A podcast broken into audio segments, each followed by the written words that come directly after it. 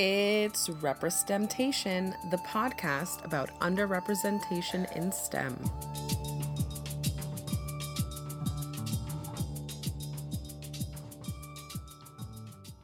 Welcome back to the Representation podcast. I am your host, Yamina, and on this show, I like to talk about different STEM topics and the diverse people who contribute to them. This episode, I'm fortunate enough to have gotten an interview with an amazing woman, Cagney Coomer. So let's dive right in. Welcome, Cagney. Hello, how you doing? I'm well. How are you? I'm really good. Awesome. And did I pronounce your last name right, Coomer? Yes, you did. Awesome. Great. So, welcome to Representation. All of this came because I follow you on Twitter and I saw that you post some amazing things and I reached out to you and it sounds like you do some amazing work. So, can we start off with you telling us a bit about you and what you're doing right now? I'm a PhD student at the University of Kentucky. I'm getting a PhD in molecular, cellular, and developmental biology. I study retinal development and regeneration. Retinal development? And regeneration. And what exactly does that mean? The zebrafish has a really unique capability of regenerating all of the different components of the retina. So if you damage it, the glia are able to de-differentiate, and then when it de-differentiates, it becomes a stem cell, and then it's able to actually um, start to proliferate and form all of the different cells of the retina and fill those back in. So we study that process and how it happens, and then we study this, the genes that are responsible for that and the roles that those genes play in development. That's amazing. I understood like a third of it. um, and why are you studying this? What are what are the, your goals? I'm really interested in genetic diseases and then understanding like what those what genes are responsible for genetic diseases and how those genes that play a role in development. So if we understand how those genes work and what those roles are in development, maybe we can understand how they become toxic or how they become in ways that become harmful because they most of the time have developmental roles and they're usually required for us to become the human body or become who we are in the structure of the body. But how do they get to a place where eventually they start to become cause disease? And so I'm really interested in the play of that. How do they become from advantageous to a place where they're harmful to us? And why did you go into this field? I really just wanted to be a scientist and not necessarily did I want to be a molecular biologist. Before this, I was interested in plants, but you can't really control the weather. And it was something that I didn't want to like spend nine years worried about if the sun was going to shine or if I was going to have a drought and I was going to spend the rest of my life trying to get a PhD because we had we had droughts and global warming and all those different things. You wanted to be a scientist. Yes. Why did you want to be a scientist? Because I feel like being a scientist is like being a magician and getting to know how the actual magic trick works. oh, that's a beautiful way of putting that. Did you, I mean, the whole point of this show, what I talk about is representation and how much it matters. Growing up, did you see any scientists that looked like you? Um, no, actually, I wanted to be a marine biologist, but I never seen the ocean before. I was in college the first time I ever like saw the ocean, and the first time I ever saw the ocean, I realized that it was terrifying. And when you see the ocean, you realize that you're at the bottom of the food chain. Mm-hmm. And so I got pushed in the water, and I was like, um, you don't see the bottom. It's not crystal clear like the Discovery Channel, and I'm not really designed to be in the water. And so I went back to my advisor and I was like, yeah, I don't think marine biology is for me. So what other majors are there? And she was like, you were so excited at first. I was like, I don't want to spend the rest of my life being at the bottom of the food chain in my job. So can I pick something different? And that's how I got into biology. when we spoke, you said that you are the first black person to get a PhD from the bio department in Kentucky? At the University of Kentucky, I'll be the first one, yes. Oh my God. And I'm assuming, obviously, well, okay, so you're also, you know, you're a woman, you're a black woman. How many women are in that department? There are a lot of women, but I'm the only black woman besides the janitors. Okay, wow. Yeah, I mean, I like to talk about intersectional feminism, and that's it right there. You're dealing with you know, misogyny and you're dealing with racism. So you've got the misogynoir going on. And what is that like? I think that the hardest part about being here is the culture shock. I came from an HBCU mm. and then I came here. And actually, before I worked here, I was the lead scientist at the core sequencing facility here. And I worked with women, but I worked under a man, and it wasn't as bad as when I got here. There are mostly women in my department, and it is it's it's been a culture shock. It's really been the hardest part about being in grad school is the fact that I'm the only one. Some of the things that are said or done here, I'm just like, is this real? Mm-hmm. That's so you went to a, a historically black college or university, and I actually just saw some research stating that uh, African Americans or, or you know black students who go to HBCUs are more successful than black students in general colleges. Do you think that going to an HBCU, well, how was that experience? It was amazing. It was the first time I ever saw a different, like the first time I ever saw different types of black people. I mean, I grew up in Lexington, and most of the black people that I knew or grew up around were all the same kind of black people. Mm-hmm. So I grew up where I thought everybody had family members who were on drugs, or everybody knew somebody who went to jail, and everybody knew people who sold drugs and those kind of things. I didn't realize that people grew up and had black family members who were doctors and lawyers and all of these things. I just I didn't get exposed to that, so I didn't really know that existed. And then I got to an HBCU and I got to be around people and go places and visit families of plethora of different kind of black people. I was like, oh, okay, well, black mm. people are out here doing all kinds of things I didn't know existed. All right.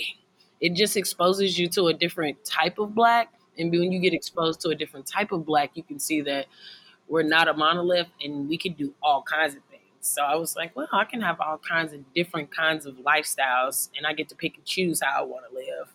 I'm not subjected to have this kind of life.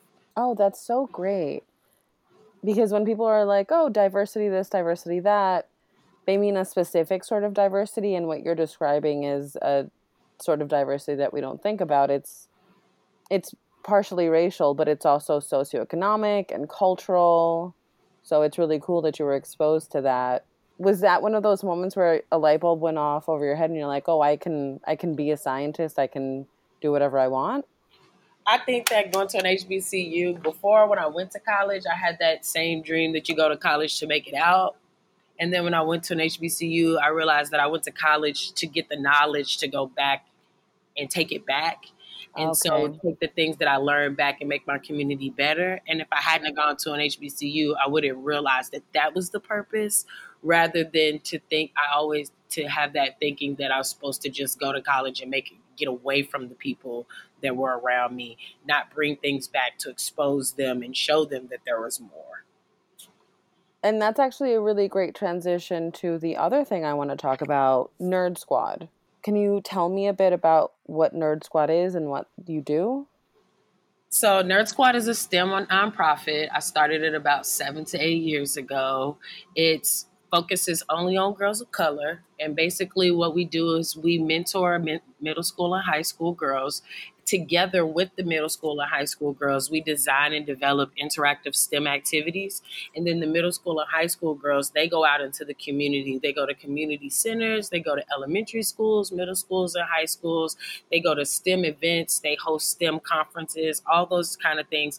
And they become the they become the mentors and they facilitate their activities and they do it. They they lead. We don't actually lead, we're just in the background. We support them in the ways they need to be supported, but they're the faces of Nerd Squad. And why did you go down that route? Why do you want the young women that you work with to be the, the face of the program? Well, one, because I feel like a lot of times in this generation, what I hear a lot of older people say is like how this generation doesn't understand, they're disconnected, they lost, all these like negative connotations about them. But if we take steps back and look at like the Black Panthers and Martin Luther King, they were all doing things that were different from what the generation before them had done. They were thinking outside of the box, they were taking it to the next level, it was innovative, and people before them were thinking how they were lost and they were doing things so different. And sometimes we get so lost and so caught up in doing things how we think it should be done that we don't take any steps back to think about and ask them how they think it should be done. Education right now is at a kind of a standstill. We're not innovative anymore. And we're not innovative anymore because we're not empowering the minds that should be empowered and should be allowed to lead. So I give them the opportunity to lead. I learn so much from them. Like when we put our heads together and we think about the things that we teach, I could have an idea about how a topic should be taught. And then when I say, when I bring it up to them, they're like, nah, I don't think it should be taught that way. And I'm like, why? Well, that doesn't connect. And then when I asked them why does it connect and they explain it to me, I'm like, you know, I guess you're right. That doesn't connect. And then I learn, you're right, that doesn't. We talk there's always these conversations about how they we always have they always have their phones in their hands. They don't communicate with each other. They don't sit down and talk. But the whole time these phones are in their hands, they're communicating with each other. They're talking, mm-hmm. they're conversating. Even if it doesn't look like how we would do it, it's still communication. It's still fellowship. It's still community building. It just not might not be in the same way. And I just feel like we have to take some steps back and quit being so caught up in what we think it should be and give them an opportunity to lead. Because if we don't, what will be next? Oh, that's amazing. I mean, do you think does it work? Do you see I mean, obviously this is a long-term thing and and you would have to technically in the future run the numbers and see where these girls end up, but you personally, how do you feel this is going? Do you think do you see progress? Do I think it works? I do think it works. I think it works in a lot of ways because I think that it empowers these girls. It could be at any time of day. Girls will call me, they'll be like, Miss Cece, I was at the Walmart and I saw some of my girls from my summer camp. They just ran up to me and hugged me. And I'll be mm. like, How did it feel? It felt so good. I love them. Like, you can't take those feelings away from them, just mm-hmm. how they feel about it, how strong that feeling that they get on the inside. There's something you just can't take away. And then on top of that, they get exposed to so many things that I didn't get exposed to when I was their age. I did want to be a scientist, but I had no clue what that looked like. When people ask me how I get there, I tell people I got how I got here. I tell people I got here on luck. I got here on taking advantage of things people offered me that I did not know what it meant. Like I'm sitting at this table, but the first time I ever heard of a zebrafish, I had no clue what a zebrafish was. Mm-hmm. I'm in a PhD program, but I applied for a master's because I really didn't understand what the point of a PhD was. My boss told me it was stupid to get a master's. So I said, okay, I guess I'll get a PhD. well, okay, just to, to sidetrack, what exactly is a zebrafish? um, just a small little fish that has some stripes on the side. okay, it's okay, a zebrafish. That makes sense. All right. And you've been doing this program, Nerd Squad, for six years. Have you had students stay with you the six years? Most of them, yes. Most of them I've had since they were like fifth, sixth graders, and now most of them are in high school. Around what age did they start? They usually start 12. Oh, wow. So you're with them from like the beginning of their teen years all the way through basically adulthood. Yeah. I have That's a lot of them that go to college and come back and volunteer when they can. And the students that they mentor, do you have some of those students come and say, I want to be a mentor? That's how come I have 25 girls. it's because oh, they yeah. basically they they like beg me, Miss Cece, I know I'm not old enough yet, but you know when I get when I get in fifth grade, I'm gonna be on Nerd Squad. I'm gonna be on Nerd Squad. Oh. I can't wait oh. till I get in fifth grade. They come to events and just tell me like I, I'm just working. I'm telling you, I'm working on my stuff. I'm gonna be on Nerd Squad. Did I do good today? Because I want to be on Nerd Squad. Oh wow! And so you have 25 mentors what sorts of sites and about how many sites do you do they go to? They go to different community centers and community programs like day camps, summer camps. They go mm-hmm. to elementary school, summer school. So for the summer schools, we provide the science academia part of the um, summer school. So, you know, summer schools have to have math, science, English curriculum for their summer schools. We provide the science curriculum for the summer schools for most of the elementary and middle schools in our city. Mm-hmm. This year, we've branched out and started doing middle school. So, this will be the first year that we actually incorporate middle school into it. We have partnerships with every major university in the state of Kentucky. So, throughout the year, we host some kind of STEM camp at every major university in Kentucky. Mm-hmm. We usually try to host boys STEM camps and girls STEM camps because I think boys need to see girls in those roles. They need to see mm-hmm. girls leading STEM, being the mentors, running the game we do engineering, we do math, we do science, we do technology, we do the gambit. And it's always something different. They always get to choose. They train, they develop the curriculum, they put together the kits, they design and develop them how they should go. And then they go out and execute. So you weren't kidding. You really are just sort of in the background, and the young women you work with are allowed to to run with it yeah, I asked them what ideas, what are they interested like this year. I was like, so what are you guys interested in for the summer? They were like, we want to do forensic science. We came up with a theme. They came up with a mystery. Every week we come up with new forensic science techniques that they want to teach the kids. Uh, like before you called in, I was sitting here stapling together the printouts for the techniques that they want to teach this week. They had me typing up stuff. So I was typing up the information that they research this week and all the stuff they email me to print out. So I'm stapling and hole punching stuff for their folders. That's my job.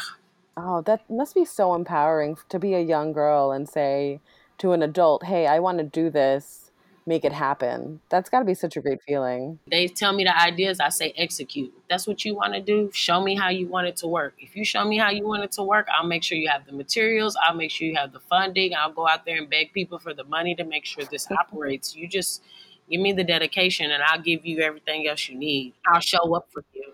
I think that that's what makes it powerful is that they know that if they show up, I'll show up for them.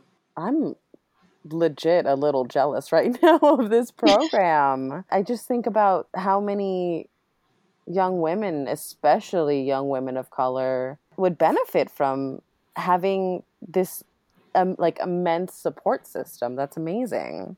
Do you have any specific success stories that you are really proud of or that you would like to brag about on the show? Um, I think they're all success stories. I don't know. Um, yeah.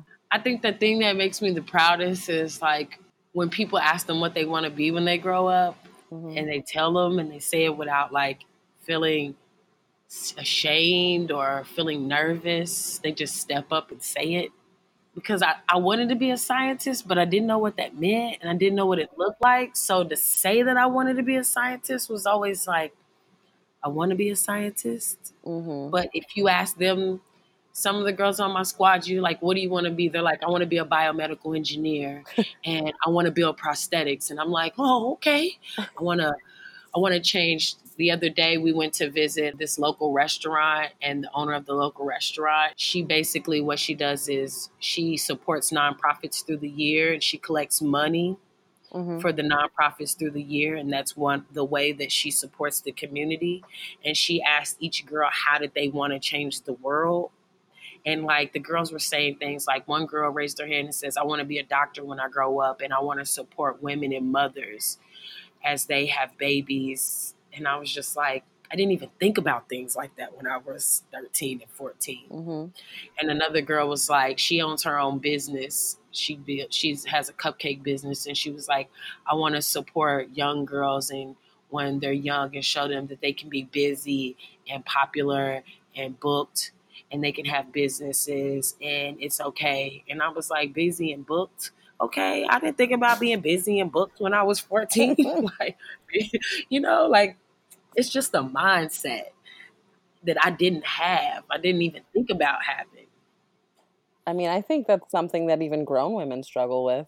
I feel proud of that. I get to support them in that way. How can we support Nerd Squad? We always take donations. Mm-hmm. We have Cash App. We have Facebook, Instagram, Twitter. We're always selling t shirts and backpacks and tank tops. We're always looking for new places to take the girls to actually host and lead activities. So when people are thinking about hosting STEM based activities and need a unique way, thinking about Nerd Squad and reaching out to us and asking us to come and show what we're made of, I love that. I love the way they get so excited when people ask them to come and lead. Like, I think it makes them feel proud mm-hmm. that people just ask them because they're so young and they feel so proud that people just come and say, Can you do this? And I don't, you know, because I take a back seat, I let them handle everything. And they go out there and they just do it. And when it's over, you could just see them the amount of satisfaction on their faces. Can people from outside of Kentucky reach out to you and if they're close enough, can yeah. you or some of your girls go help out? Yeah, we've we've gone all kinds of places. We've been to Virginia, all kinds of places. Oh, that's so great. What was one of the exciting trips that you and and the girls got to go on? Um, a couple years ago, we did some Nerd Squad stuff in DC. Oh wow! Yeah, it was pretty amazing. The girls were really hype. I was really excited because you know just to get them. The, a lot of them, that was the first time I ever been out of Lexington or seen a beach or any of that kind of stuff. So going back, you mentioned that you provide a lot of STEM curriculum. Is that to school districts as well? Yes. So during the school year, when the girls are in school, we also teach teachers how to create interactive STEM classrooms. We teach teachers how to use project based learning and STEM and build classrooms where no matter what level a group of students are on, everybody can take away something. Mm-hmm. Because that's the unique thing about science and STEM is it doesn't always have to be a right or wrong answer. Mm-hmm. And when you put students in an environment where everybody's not worried about getting things right or wrong, you're you have a more likelihood of everybody trying to contribute and being involved.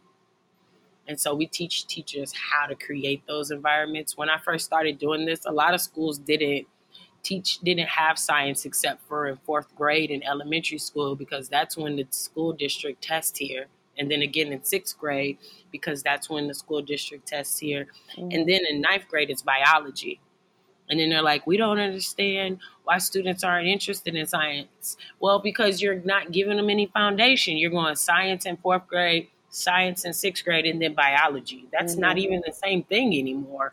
Yeah. Science and biology aren't the same. They don't have a solid foundation. I would be intimidated. Mm-hmm. You gotta you have to build that enthusiasm. You have to build that interest. You have to keep them going. And it can't be that trick science where you bring somebody in and they do some magic science in a bowl and they're not allowed to touch anything.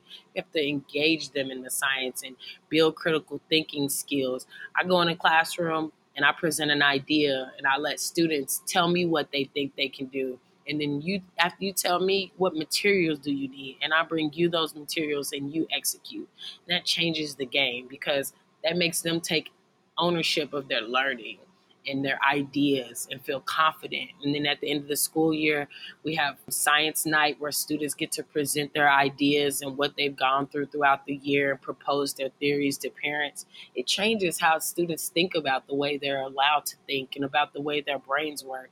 I think that brains are like muscles. And if you teach an athlete to fine tune their bodies in order to be good athletes, you want a student to be a good t- a thinker, then you teach a student how to fine tune their brains and how to use them and how to execute. And then they will become good thinkers. You can't just throw worksheets at students and say, think, think, think. And then you're not teaching them how to think. It's not a, thinking is not something that we're innately born with. We teach students how to think first then you allow them to think and it changes them. Oh, that's so great. You know, I do some education work and I know that there has been this push now recently because people have realized, yeah, our school system isn't built to do STEM with kids and there's been a push for great curriculums and there's so few great STEM curriculums out there. So it's amazing to hear that not only do you have one, but yours is driven by students you have your girls go to teachers and say you should do this this and this that's mass that's really big that's amazing and I tell teachers that I, I tell teachers like I didn't design this alone. I designed this based off of what other students think, like how they feel about it. Because as an adult, I don't. I'm I'm so far removed from that place mm-hmm. that sometimes even my own imagination is a little altered by reality. But when you take a when you take an 11 year old and you present an idea to an 11 year old, there's so much imagination that they invest into the thought process that they think of things, and I'm like, wow, you know, I didn't even think about that. Conceptually, my brain isn't even capable of going down that route anymore. Yeah, there's a theory that the school system actually tends to beat creativity out of us. So it makes sense that at that age, they've still got those creative juices flowing. And the work that you're doing is ensuring that they don't lose that creativity. So that's also amazing. I'm going to ask you again because we talked about it and then we sort of backtracked, but I want to make sure that people understand that they can support Nerd Squad and should. So, can you just again go through what social media you're on and how people can donate money to your program? Alrighty, so we are on Twitter at Nerd Squad Inc. We are on Facebook at Nerd Squad, all caps. We are on Instagram at Nerd Squad org. We have Cash App at Nerd Squad Inc. All caps. We um, that's all our social medias. We're working on a website. I hope it should drop like at the end of the summer, which will be really exciting. Mm-hmm. You can reach out at any of those places. We also, and if you click on any of the about links on any of those social media sites, it also will send you to all of our email addresses. We have great communication. The girls are really good at making sure that they answer and respond to all emails and inboxes and messages. So they get back to all requests and comments very quickly. They on the social media. So they're better at the social media than me. So Awesome. And just before we wrap up, any parting words, any advice, anything you want the listeners to know? Um, you didn't ask me this, but I created Nerd Squad because there aren't a lot of safe spaces for brown girls of color who are interested in science. My job is not a safe space. My work environment is not a safe space. I get this PhD because it's necessary, because I'm definitely too far into it not to get the PhD at this point. But there should be safe spaces, and girls of color should feel empowered to walk into this field and know that this is some place that they also are welcome to occupy and that they do amazing things and that they are capable of doing amazing things and that they can be here too. And I don't think that at this moment the world is is creating that space for them. So we at Nerd Squad are doing that. And I think that the world better get ready because when they come out into that world, they are going to be some forces to reckon with. And that's it. All right, thank you, Cagney, so much for being honest about your experience in STEM and all of the amazing work you and your girls do at Nerd Squad. And of course, thank you so much for being a guest on the show. You're welcome. Thanks for having me. Thank all of you for tuning in. I hope you enjoyed this interview. I know I learned so much. I hope you did too. I look forward to talking to all of you again. I will see you next time on the next episode of Representation. Come be my friend. Follow Representation on Facebook, Tumblr, Instagram, and Twitter. Streaming platforms include Apple Podcasts, SoundCloud, Podbean, and Stitcher. However, you choose to listen to Representation, make sure to rate, review, and subscribe.